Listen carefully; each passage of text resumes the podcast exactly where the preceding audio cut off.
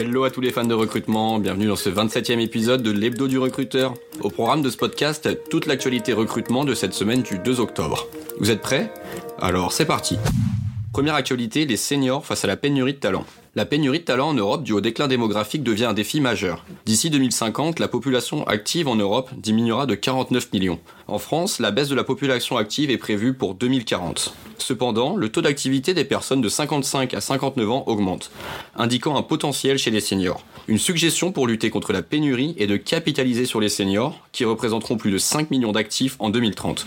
Le recrutement à l'étranger et l'évolution des processus de recrutement grâce à la technologie sont également envisagés. Une stratégie employeur intégrée est cruciale pour attirer et retenir les talents.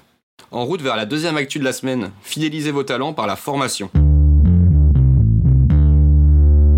Dans un contexte de guerre des talents, la fidélisation des collaborateurs est aussi cruciale que le recrutement. Les compétences deviennent le moteur des objectifs commerciaux et le défi consiste à combler l'écart entre les compétences disponibles et nécessaires, appelé le talent crunch. Les entreprises répondent en proposant des formations, du mentorat et en favorisant la mobilité interne. L'évaluation des compétences nécessite des entretiens continus et un dialogue actif avec les managers. Les collaborateurs peuvent également créer des profils internes pour mettre en avant leurs compétences et expériences. En résumé, Investir dans le développement des compétences est essentiel pour fidéliser les talents et rester compétitif dans un marché du travail en constante évolution. Dernière actu de la semaine, découvrez l'Inbound Recruiting pour votre stratégie RH 2024.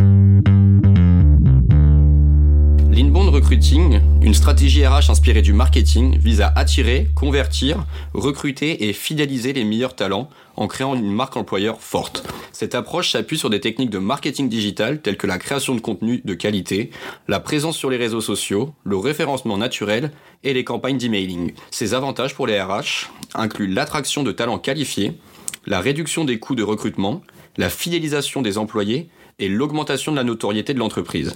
La mise en place de l'inbound recruiting implique quatre étapes clés attirer les candidats cibles, les convertir en candidats, recruter les meilleurs talents et fidéliser les employés. Cela nécessite la création de persona candidats, le développement de contenus attrayants, une communication efficace sur les réseaux sociaux et une expérience candidat optimale. Ça y est, clap de fin. Vous voilà désormais incollable sur l'actualité de la semaine. Ça vous a plu Vous mourrez d'impatience de nous écouter de nouveau pas d'inquiétude, nous revenons dès la semaine prochaine pour vous faire vivre toute l'actualité en direct. Alors prenez note, l'épisode 28 de l'hebdo du recruteur sortira dès vendredi prochain, à la même heure. Je vous souhaite une belle journée et vous dis à très vite. Ce podcast a été réalisé grâce à Tool for Staffing, logiciel de recrutement et de chasse automatisé, boosté par l'intelligence artificielle.